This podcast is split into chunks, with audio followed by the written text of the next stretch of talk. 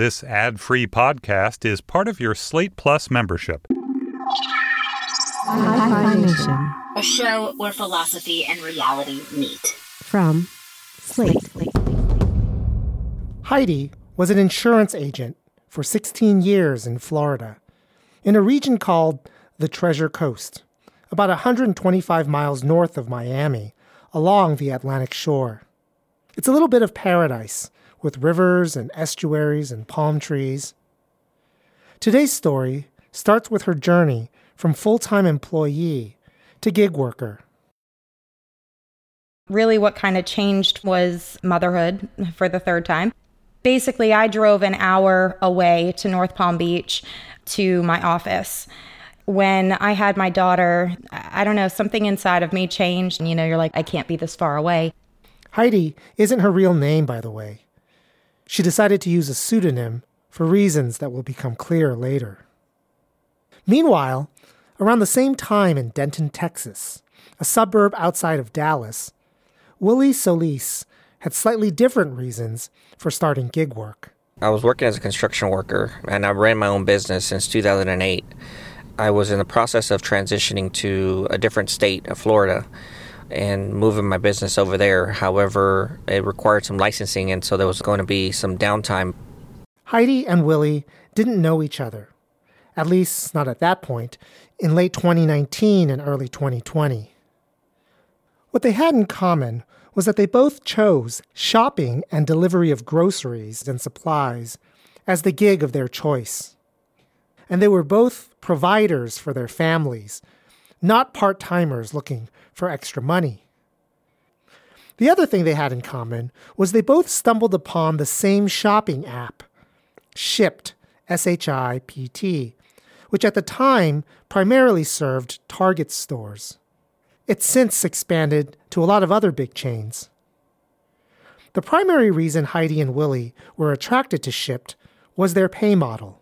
7.5% of the expected order total plus a flat $5 and that was a very clear, transparent pay model where I knew that if I had a hundred dollar order, I would make twelve dollars and fifty cents. If I continued to upsell the customer or make that purchase higher, then I would get more money. Upselling means that if Willie can't find an item in store at Target, he was allowed with Shipt to contact the customer to see if he could substitute it for an item that costs more. And with a 7.5% commission, that meant he could make just a little more on the order. Instacart, the main rival to Shipt, didn't let you do that. And for both Heidi and Willie, going with Shipt initially paid off. I really enjoyed it. The pay was equally as good. I was making roughly between 18 to $25 an hour depending on the, the day. I needed to make 650 every week. And that was my bottom. That was like just surviving. Golden days, I would do 40 orders ish. And I was really making anywhere between 11 and 1300 a week. And then, over the course of a few months, something happened. At first, I was really noticing two to three hundred dollars in difference to the negative for me. I was then doing 50 to 55 in a week. So I was really working a lot harder for a lot less. So an order that was a $100 order, the shopper would be getting like $9.50. While it may not sound like a lot of a decrease, it is a, a significant amount when you start multiplying it times the number of orders that we do. Shipt's payment model went from a transparent, commission based model to a black box algorithm. The pay change came all of a sudden without any notice, and it, it was really affecting people. the way that we are paid makes no sense. Why is this paying this and this is paying this? And I mean, you could sit there and rack your brain for hours, days, weeks, and you're not going to make sense of it. I had a conversation with one lady. that She didn't know how she was going to make her mortgage payment or her car payment and feed her children. That conversation with that lady really struck a nerve with me, and, and that's when I decided somebody has to do something. Heidi and Willie did do something. From Slate, This is Hi Fi Nation, philosophy in story form. Recording from Princeton University, here's Barry Lam. The pandemic fueled an exponential surge in gig work, particularly in food service and grocery delivery. Many of us were able to make it through the pandemic because of gig work, as customers, as workers, and as retail businesses. At the heart of the gig economy is data collection and algorithms. Everyone on every side making any money from the gig economy is beholden to them. But these companies, like DoorDash, Instacart, Uber Eats, and Shipt, have made their algorithms a trade secret. Today on the show, I bring you the story of how one ragtag group of workers tried to figure out what was happening inside of the black box and what it shows about the future of gig work. In this highly unregulated space, the gap between what is legal and what is moral is as wide as anywhere else in big tech today. I originally did a version of this story for the WNYC Studios show Radiolab. That story appears in their Gigaverse episode. This is the long form Hi Fi Nation version.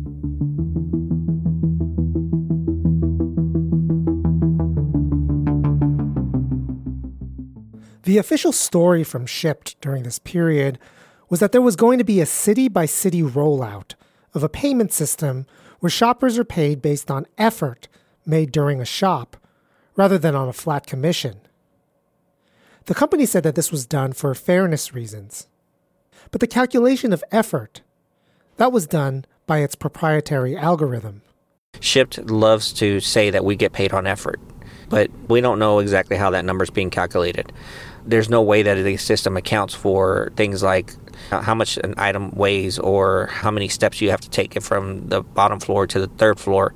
So we're always chasing our tails thinking that we're going to make more money if we just work ourselves even harder. You might be wondering why gig work companies are allowed to do this.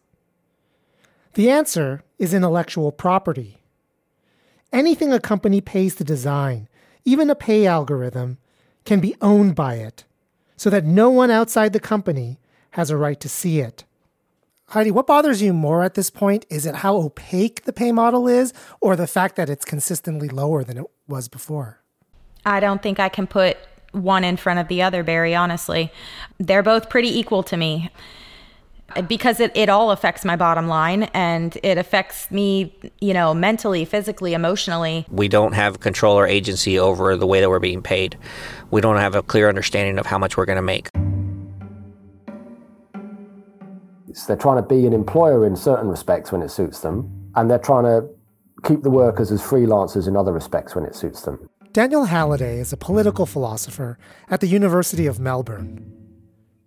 He thinks there's something wrong happening in the modern day gig economy, and it's wrong in exactly the way a lot of workers say it's wrong. We have a very good sense as people in the workforce what the difference is between being an employee and being a freelancer and what is fair to do to one but not the other. Being an employee is a matter of giving up freedoms in exchange for the security of a fixed paycheck. On the other hand, giving up security to become a freelancer comes with it power that employees don't have. One of those powers, says Dan, is the ability to set prices. If you're selling your labour, it's your labour, you, you choose what to sell it for. So if I'm the, the dishwasher repair person or someone who comes around to your house to fix something, I am in a position to set my own prices, and, and you, the customer, are in a position to say, hang on a minute, I'd rather not pay that much. Can we sort of haggle about this? A company that takes away the right to set the price of labor from a worker is treating them not as a freelancer, but as an employee. Other rights that come with being a freelancer is the ability to set your hours and the ability to wear what you want to wear. None of these freedoms are entitlements for employees, who can be made to show up to work on a schedule and can be forced to wear uniforms. Another freedom that some of these apps are taking away from freelancers is the freedom of capital investment. This is the freedom to choose how much money you put back into your business. and can be anything from buying new cars or clothes to new phones or computers. If you're an employee, your employer is responsible for the expenses. And if you're a freelancer, you're supposed to have control over them. But in the gig economy, it's one more freedom a company can take from its workers. I once had a driver who was absolutely livid about the fact that Uber required that your car had to be maximum five years old. And he was driving his, you know, Toyota SUV, which was three or four years old. And he was telling me he had this wonderful BMW SUV, which was a whole lot nicer, but it was now six years old, so he wasn't allowed to drive it anymore. And that, that's an example of, you know, the, the capital that Uber drivers use is the vehicle, and they, they can't actually choose what kind of car to drive. They, they have to abide by Uber's requirements. Vehicles are very expensive, right? So the requirement to have a, a car that's uh, within five years old will exclude a number of drivers, including people like me. I actually thought of doing Uber once during the university vacation. Really? Well, I thought about it for a few minutes. Um, As a research project, or because uh, you uh, were interested, you needed the money? I mean, come on. Well, uh, maybe a bit of both. I don't, I don't know, or just to pass the time. It's a, before I had children. Um, but I, I, quickly found out that the car I've got was was, was way too old. Are there examples of appearances? Um, so how how you dress? Yeah. Uber has this thing, Uber Black, where where you've got a fancier car and the driver would often be wearing a tie. I looked it up. Uber Black doesn't have a formal dress code for drivers, but its requirements on vehicles is strict enough. You have to have a black exterior and black leather interior, and only a set number of models can be Uber Black vehicles. You have to have a 4.85 rating as a driver, and you have to have commercial, not personal, auto insurance. Vehicles can't have dents, paint scratches, or bumper stickers and you're expected to dress accordingly. Another crucial freedom for Daniel is whether you have the freedom to access the market for your labor. Many gig working apps can and very often do suspend or ban gig workers who are underperforming, getting four stars rather than five. It's not obvious why a platform should have the authority to kick someone out of the, the workforce effectively why can't we just have variation in quality and you, you know maybe you get what you pay for like you do in in other kinds of sectors where freelance work is common. The, freelancer can't be fired. They might well perform poorly and their customers may well be unhappy and that might affect their reputation and how much money they can charge but they, they can just sort of keep going i was taken in by this really insightful point because it i was one of those people who reacted with, well, of course they get to kick people off. You know, if they're slow and whatever, they have a reputation. But I mean, you convinced me, right? You convinced me by these, this example where if you have a plumber who's a shitty plumber, there's no like force outside of just the market that prevents them from working, right? Like they can advertise and they have a reputation that's shitty, but like they can still advertise being a plumber and there could somebody who can hire them and knowing that they're going to hire a shitty plumber, right? I mean, that we allow that. Yes, and we might welcome it. Again, the contrast here with Airbnb is quite instructive, where there's there is actually, you know, in a given neighborhood, quite a bit of variation in price, and that's got to be because of some kind of variation in quality, right? Right. And just to be clear again, you're not arguing that it's like wrong for the apps to ban certain drivers. You're just saying that they're treating people more like employees than freelancers, and they're trying to have it both ways. Yes, yes. During Thanksgiving, there was a lot of lines at the grocery store. Willie Solis, gig worker. And the app gave you a certain amount of time to go through the uh, checkout process and deliver. And if you didn't do it within that period of time, then you were late. And if you were late, then that counted against you and it, it could lead to deactivation or you basically being fired. And that's what happened to Willie over Thanksgiving. He was suspended and had to go through a retraining process, leading him to lose wages over the course of the days he was prevented from shopping. It's also the reason Heidi is going by a pseudonym. She's afraid she'll get deactivated from Shipt in retaliation for speaking out. Shipt can deactivate for many reasons, or any reasons they like. Interactions like this, and being prevented from actually voicing them on Shipt's Facebook page, led Willie to create his own Facebook group, the Shipt List, where Shipt shoppers could air any grievances they had about customers or the app without the fear of censorship. That page would prove useful as the rollout of the new payment algorithm happened. First, the stories came from Kalamazoo, Michigan, and then San Antonio, Texas, the first two cities that were hit with the rollout. Within about a two week period of time, I talked to over 650 people. This is through direct messages, and everybody was complaining about how aggressively they had lost uh, income. So Willie had an idea. He would try and figure out what shoppers were getting paid for each order under the new model and compare it to what they would have been paid under the old model. That way, he might find out just what the change was between version 1 and version 2 of the pay algorithm. People were putting screenshots of what it was that they were making on the orders, and they would either send it to me through Messenger if they were afraid that they were going to get deactivated, or they would post it up on the Facebook group. On these screenshots, it would have information as to what the order pay was like and how much they were making. Automatically, I was like, yes, I'm in. Let's do it.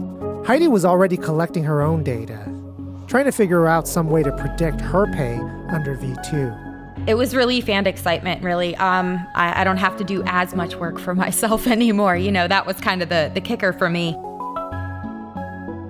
For a lot of gig workers, almost every single shop decision comes down to whether it's worth their time, effort, and gas money. Not having any idea as to how the algorithm was calculating their pay amounted to a gamble that they would earn money rather than lose money on any particular gig. This wasn't a problem with the old pay model, which told you exactly how you were going to get paid before you accepted any order. And it isn't a problem with traditional gig work, when you could haggle with the customer about what exactly you're supposed to do for how much pay. The new pay model took all of this power away from shoppers.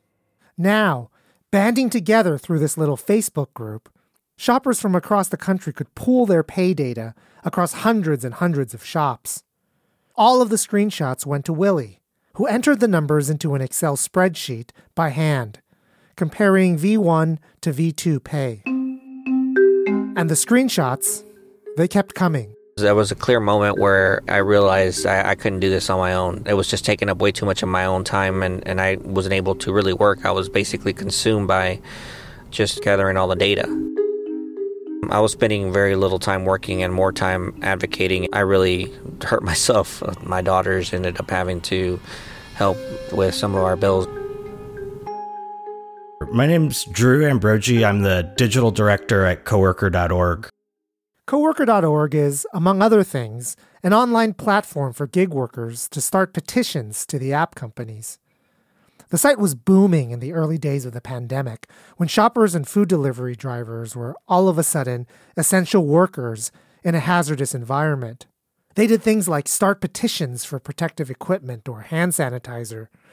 Willie had some previous experience with Drew and the site and looked to them for help with this new project. And Willie and I talked and we said, you know, actually, if we get enough data, can we prove that this is bad for shoppers? Is it bad for shoppers? Are there things we can learn about it that can help make it more predictable? The goal of this was never let's figure out the new algorithm because one that's like a highly protected trade secret that you know we would be in big legal trouble if we tried to replicate. The goal was always to say how can we help workers adapt to the new algorithm? So at the end of a job you get just a summary of what you did and how much you got paid kind of like a receipt or a pay stub. And so workers had albums of screenshots on their phones. So i was like willie send me everything you have and i'll try and reconcile it. An initial glance at the incoming data convinced drew that he was in over his head. It would have been easy if pay was universally lower under V2 than V1, but it wasn't. It looked all over the place. Some people got paid higher on similar shops, some lower. You couldn't just tell looking at a spreadsheet what the pay depended on. There's a difference between these algorithms. It's not linear. It wasn't something I could even begin to suss out. And I said, you know, I need help. I'm not a data scientist. And that's where I kind of talked to my coworkers. I was like, does anyone know anyone who's really good at working with data who can help me process some of this? My name is Dan Calacci. I'm a PhD candidate at MIT at the Media Lab.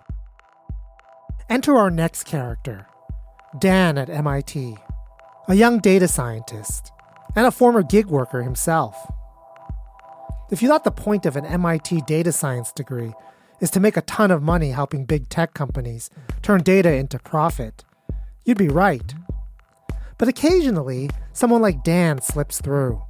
Someone interested in labor and labor history, and someone who is looking for ways to help workers benefit from the data that's already being collected about them on their phones.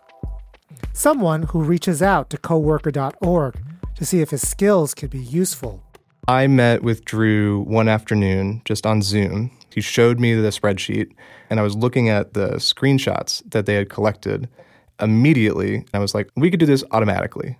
We can take the screenshots and turn it into this spreadsheet line in an instant with a handful of code that I could write in an afternoon. At that point, the sky was the limit in terms of data collection.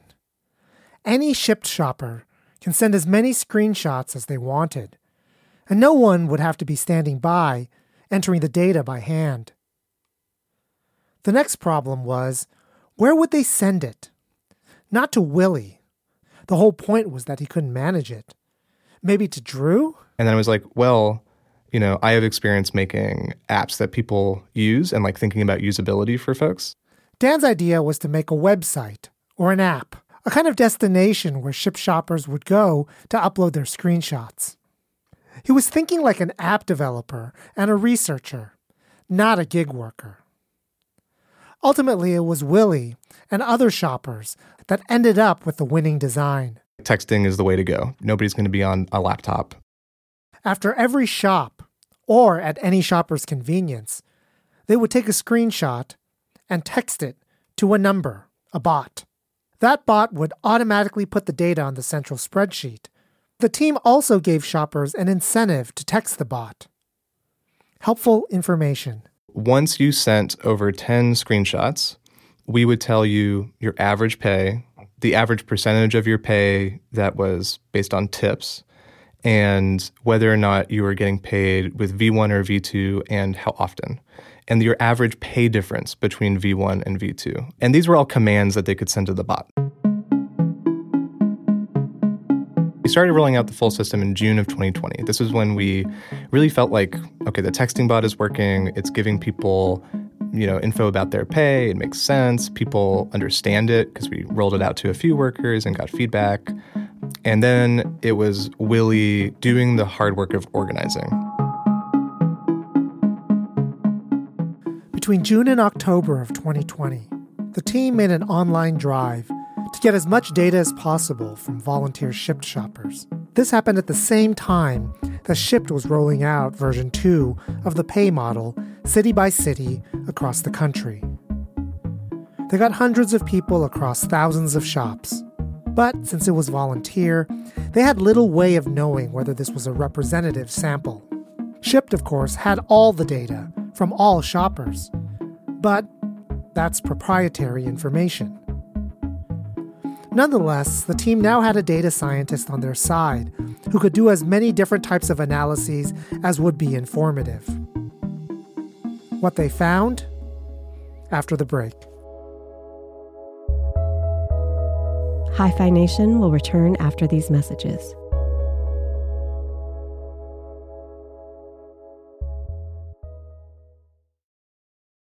Dan Calacci finally ran the numbers after the end of the campaign in October of 2020.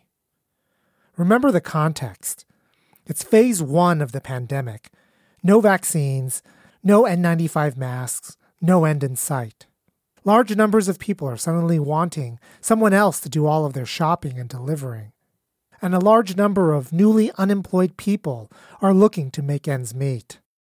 We found from about 200 people who had submitted long histories of orders that 41% of people were getting paid less under V2 than they were under V1. This meant that 59% of people who chose to submit screenshots were not doing worse under V2 than V1. There are some workers who were paid more under the new algorithm shift. Or as much. Yeah, or as much. A lot of people were getting paid around the same, minus or plus 5%. It's fair to say that Shipt was paying a little bit more for labor on their bottom line under V2. Is that correct? Yeah, I would say that. Okay, let's look at all the orders that were paid under V1 and all the orders that were paid under V2 and just look at the pay difference. And when you do that, V2 pays out more. That's great. That's good.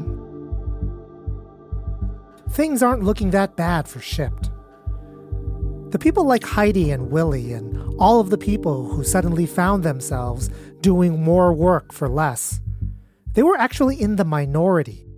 But it's when you disaggregate and you look at by person how much a person is getting paid for the same work, then you see that there's this whole group of people who are getting paid less. And not just like on average across weeks of shops, it's week to week to week, they're getting paid less under this new algorithm. The company said Drew Ambrogi, coworker.org. Under the new algorithm, everyone's going to make the same amount, if not more, as they were making before the shoppers that are making less are making 11% less on average. If you give 40% of your workforce a pay cut in the middle of a global pandemic, in the early months of a global pandemic, that's it's not a good labor practice. What are the 41% doing under that algorithm that makes them underpaid uh, comparing V2 to V1? This was like the big clue that I found. The answer to my question actually requires Dan to do something he's just not legally able to do, which is to figure out how the V2 algorithm works. But in lieu of that, Dan ended up monitoring a technical blog written by Shipt engineers, where they post little bits of algorithm design. It gave him a big enough clue to speculate as to what the new algorithm was doing. One of the problems they posted about was about estimating the amount of time that an order would take. So the way they do this is they obviously look at driving times, the distance someone's traveling, but the sort of innovation, quote unquote, that they do here is workers have to physically go in a store and pick out items. They did their best to estimate how long that would take the average worker. They did this by looking at the square footage of a store, people's walking speed, you know, number of items, how they're distributed physically across the store, take all of those pieces and turn it into the amount of time it would take someone to pick everything up, check out, get to their car. I think that the V2 algorithm was taking this thing that they had developed, this shopping time estimator, plus driving time, delivery drop off time averages, and then attempting to pay people $15 an hour. That's that's my guess.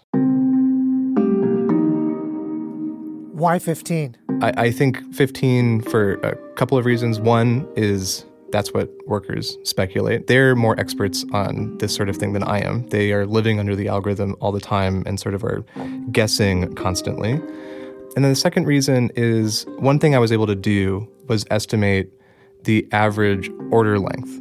So, how long it takes someone to complete an order. I estimated it basically around an hour. And the average pay for V2 is somewhere slightly south of $15 an hour. If the algorithm is predicting how long it's going to take you to shop, the biggest point of variation between workers is probably just how long you're spending in the store. Like it could be that, you know, you can't find an item and that sets you back like 20 minutes. Or it could be that, you know, there's a long line that sets you back another 10. It could be that you have a bad leg and that sets you back on average like half an hour for every order. Like it could be that the 41% I'm measuring is just of 41% of people shop slower than average. Dan's speculations are probably not the full story. It might be that some of the 41% were consistently taking more expensive orders during the era of commissions, and all those earnings were erased under V2. It could be that the 41% were veteran shoppers who didn't have access to little bonuses and promo pay that Shipt and a lot of gig companies use to entice workers when they start. For their part, Shipt responded to the findings with a denial. They said that this was not a representative sample. They had all the data, they knew the full story, and their data told a different story, but they didn't tell anyone what that story was. Shipt declined my request for a comment, pointing to their press releases from this period. It's indisputable, though, that many individual shoppers were making about 10% less under V2, despite Shipt initially claiming that no one would be. They've since backed off that claim, but maintain their new pay model is fairer. Dan Calacci disagrees. So, for one, I don't think $15 an hour flat is the solution. I think to be truly fair, you need to pay people, especially if they're full time workers, which a lot of these workers are, enough that they can live a reasonable life in the place that they're working and living. $15 an hour doesn't do that everywhere. But it isn't just about the amount of compensation that matters for issues of fairness. There's a complicated argument we can have about fairness and what it means in the era of the app based gig economy. Shipt, for its part, can argue that V2 is fairer than V1 because shoppers under V1 can earn high commissions on expensive but not particularly effortful items like watches or SD cards, while shoppers who have to buy cheap but heavy items like cases of water do more work for less pay. Instead, Shipt would rather pay everyone blindly the same amount for how long they think the ideal shopper should be spending in a store on any given shop. Isn't treating everyone the same, without regard for individual differences in circumstance, the definition of fairness? For Dan Calacci, it isn't. Far from it. It's reminiscent of old time studies in factory work. Back in the day, scientific management techniques were proffering that management should strictly measure and understand how long it took their workers to complete a task. If I had a prototypical worker, how long would this task take? And then based on that, they would set an hourly wage. And they would do the time studies repeatedly over and over again to make sure they were basically paying people as little as possible. And if you're too slow, well, too bad. We're at the point with these jobs where you have enough data as a company to pay someone a fair wage without just relying on the average. These companies have so much information about these workers. They know how often they stop at gas stations. They know their car model, so they know the mileage that they get. They know the tax credit they get for per mile travel on their vehicle. Some of these companies, if I'm expanding beyond just Shipt, know the monthly payment that they pay on their car. And so, if you know all of these things, you have every tool possible to calculate a fair wage to support a worker. If you're trying to make an algorithm to pay someone a wage, it should take into account all of these different pieces. I mean, what you're describing here is from management's perspective, it's better to do the average because then I could say that people who are slower are slacking, and I don't want to have to pay for the time that they're slacking off. That's the management's perspective, right? Yeah, exactly. And you're saying that this particular kind of algorithmic wage calculation is the modern version of that. Yeah, precisely. So you want the algorithms to compute individual fairness. You want it to go by, well, this person drives a car that is old and you know only gets 10 miles per gallon. So we need to take that into account. I mean that's what you want? I, I think it's tricky right? Because doing that necessitates collecting a lot more data about people. It necessitates workplace surveillance. Well i think if you're doing all that surveillance like if you are collecting all that information from workers i feel like that's probably the only ethical step but the other direction is really just if you're going to pay an average wage of $15 an hour, you know how long people are working for. You see when they accept a job and when they drop it off. Why don't you just pay people $15 an hour?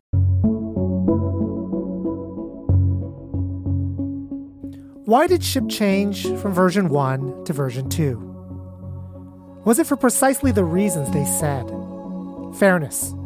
Only they had a very different conception of fairness. No matter how I look at it, even the interpretation of Dan's results that is most generous to Shipt raises more questions than it answers. You found that on average, Shipt is paying more to workers, even if it's paying 41% of workers less. Why wouldn't they just go back to V1? What's their interest in staying in V2?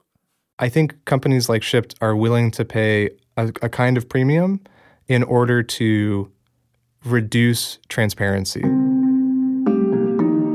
I do think that transparency is an enormous problem, or reason why you might shift to a new algorithm. It allows you as a company to adjust and change pay completely opaquely. This was the big shift for them from V1 to V2, but now it's V something.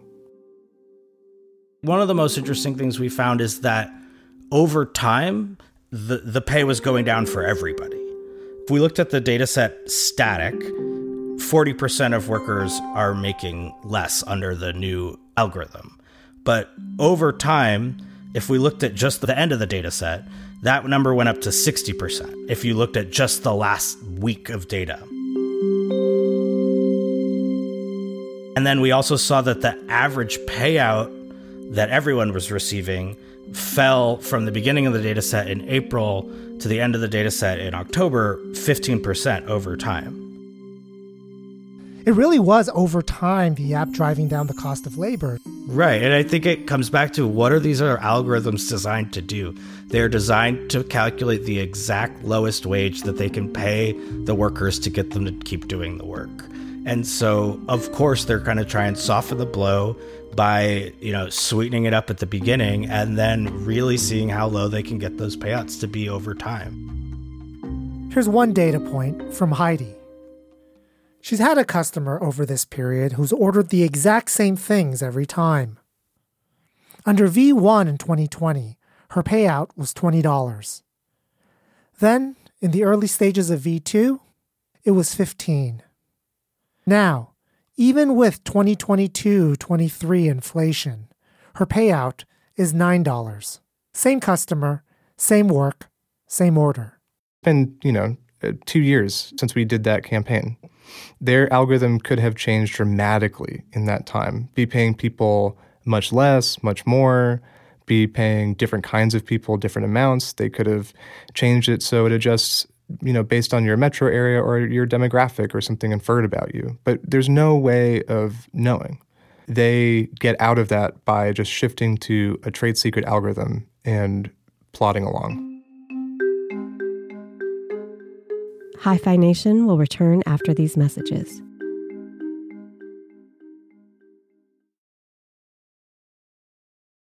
In one sense, black box pay algorithms in the gig economy are simply an extension of what all employers are trying to do.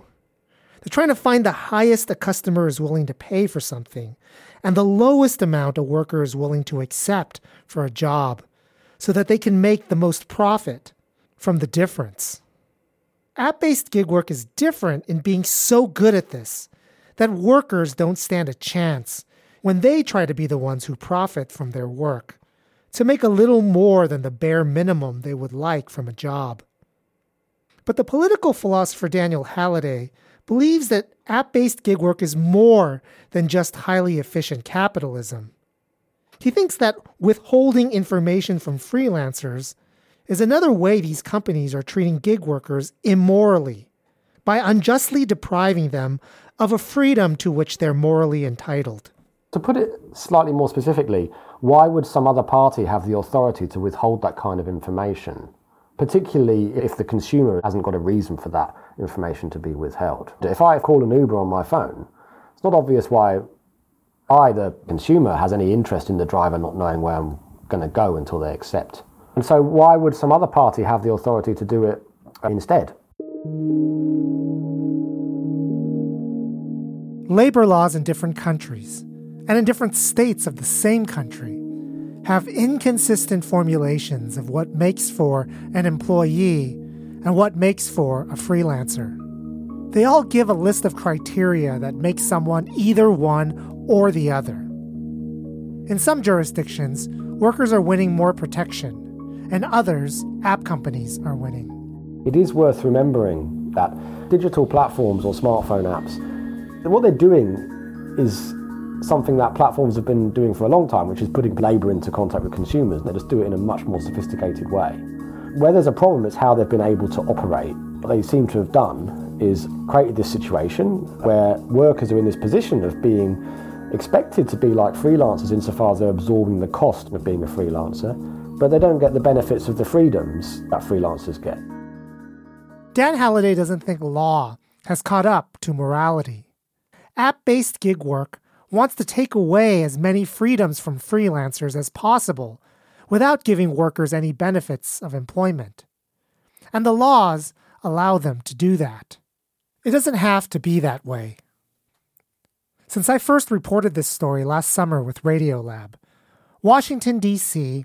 and the state of Minnesota have both sued Shipt for evading employee protection laws by misclassifying Shipt shoppers as freelancers rather than as employees. Shipt rival Instacart agreed to pay $46 million to the city of San Diego for misclassifying shoppers in the same way. Cities and states seem to be catching on to the idea that the injustice involved in the gig economy is a matter of classification. But that isn't the only way to see the problem. There was this question that was raised in your paper, which was can higher compensation make up for the injustice of depriving freelancers of certain rights under the gig economy? What, what, what do you think is the answer to that? It's a very good question in general, whether just being paid more means you can't have as much of a complaint about what's expected of you compared to another worker. If my employer is paying me an enormous amount, can it make demands of me that it couldn't otherwise make? Offhand, it seems like the answer is yes. If it turned out that Uber drivers were making enormous amounts of money, would we be so bothered that the platform was, in a sense, having it both ways? The more I think about this, it's fairly obvious that the problem is low paid, precarious work. Ultimately, it might just be that the freelancer employee categories are just too rough, too out of date for what employment has become. Instead, the more freedoms you give up as a freelancer to secure a certain kind of gig work, the more protections you're entitled to, or the higher your pay ought to be. The less you give up, the more power you have to price your own labor, to know transparently what work is required of you before you accept or decline a gig, then the more you're subject to the precariousness of the market. We should be able to be more or less employee like in the eyes of the law. What can't be sustained is the status quo, with app based companies operating as employers with enormous workplace surveillance capabilities, extracting every last bit of value from workers with their teams of PhD programmers, lawyers, and public relations professionals, while workers have Facebook groups. Uh, Drew, how does the story of Shipt V2 end? Yeah, it's kind of sad. We came out with this report. We hit them in the press. We had workers were in Birmingham and in Minneapolis at Shipt and Target headquarters, and still that wasn't enough, and they were able to be dismissed. Uh, that was that was demoralizing for a lot of workers. They continue to roll out the pay structure nationwide, and and it's been been like that ever since. Almost immediately, you noticed a morale change among shoppers. I was discouraged. I was upset. I was outraged. I was angry. You put in a lot of effort to affect change, but um, in the end, you don't get the change that you ultimately need or want. Are there days I'm like, how am I going to get milk and dog food and dinner for my family? Yep, absolutely. I've started looking to go back into the professional world because at this point, I'm like, man, I can't. It kind of puts you between a rock and a hard place because I still love what I do. I still love my customers. A lot of my customers actually depend on me. And, and I would hate to leave them. Be a lot of sadness the day that I have to tell people that I'm done. we are the ones who are treated as expendable. Well, we can just pay them less because they're going to take it anyway. Not once did I ever feel as devalued as I do now.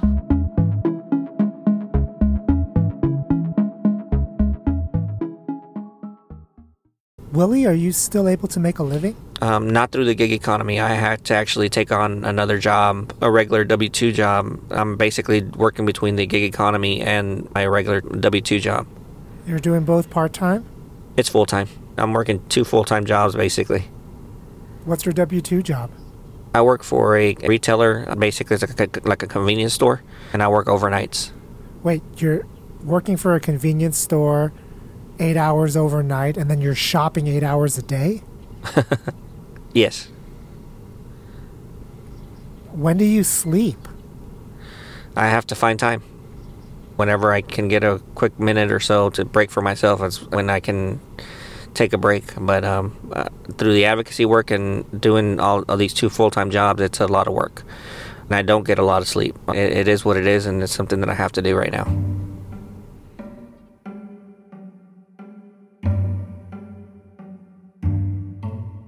Which brings us to the future of gig work. The services these apps provide are indisputably good. Think about how many elderly, disabled, or at home caretakers have come to depend on them. And most of the workers I spoke to actually like doing the work. You'd think that this would make gig work platforms the easiest business possible. Lots of customers paired with a willing workforce. But DoorDash lost more than a billion dollars in 2022. The value of Instacart dropped 75% in the last year. Uber reported $9 billion in losses in 2022 and hasn't ever been profitable. And all of this is happening with lawsuits piling up against these companies. The middlemen between the Heidis and Willies of the world and their customers aren't doing too well. Okay, well, Daniel, will you tell me, how would you like things regulated? There's the pro market view, and then there's the sort of the pro the pro intervention view or the or the pro state view. I'd like to see some kind of outcome in which there's just more diversification, whereby some apps may stick to the existing model, some apps may give workers more freedoms, and then there's there's apps that maybe go in the other direction where they continue to boss you around, but they give you a bit more by way of the protections of employees. We are developing Dan Calacci, MIT. Additional tools that work for other apps. I developed an app called Gigbox that basically serves as a work tracker for gig workers. WeClock is an app. It basically turns your phone into a sensor that you can use to collect all sorts of data about your working life, ranging from you know the ambient temperature in the warehouse you're working in to your total standing time while in a recording studio. And the key thing about it is that all the data that it collects, all of that is saved to your phone and not shared with anyone. And so you choose who you share it with, whether it's an organizer, an advocate, a researcher like me, or your union. Wouldn't the sea change or the revolution come from for every Shipt, for every Uber, for every Postmates, there is a fair wage version of it designed by someone like you takes the same kind of data that these other apps take, but computes the fair wage version, the worker generated fair wage version. And then that app is put up next to this other app and it outcompetes these other apps for workers. Wouldn't that be the revolution? It seems like all the data is already being collected, as you say. It just takes someone to design an app, not from a managerial perspective, but from a worker perspective. I think that would be great, but I wouldn't change to the story that you just told, which is that I wouldn't design it. It would be co designed or participatorily designed with workers. I think one of the problems with these algorithms, like I think the engineers at Shipt were trying to make something that's fair. I think they were.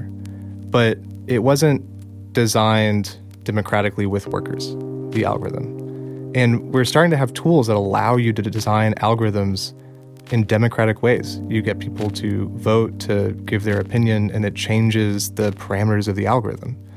I do think that maybe a fair platform work, sort of from the worker perspective, is in the future.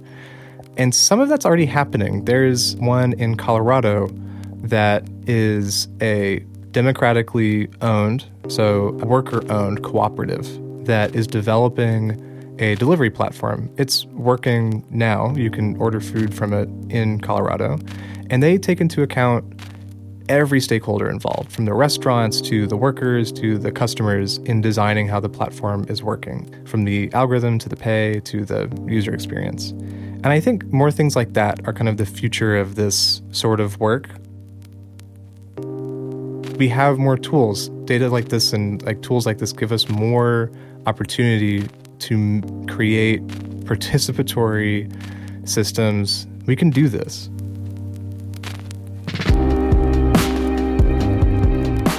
Hi Phi Nation is produced, written, and edited by Barry Lam. Story editor for this season is Eleanor Gordon Smith. Additional producer on this episode, courtesy of Radiolab, is Becca Bressler. Production assistance provided by Maddie Hetler. For Slate Podcasts, Alicia Montgomery is VP of Audio, Derek John is Executive Producer of Narrative Podcasts, and Ben Richmond is Senior Director of Operations. Follow Hi Phi Nation on Facebook, Twitter, and Instagram at Hi Phi Nation. That's H I P H I Nation. Complete transcript, show notes, and reading suggestions for every episode is available at hiphination.org.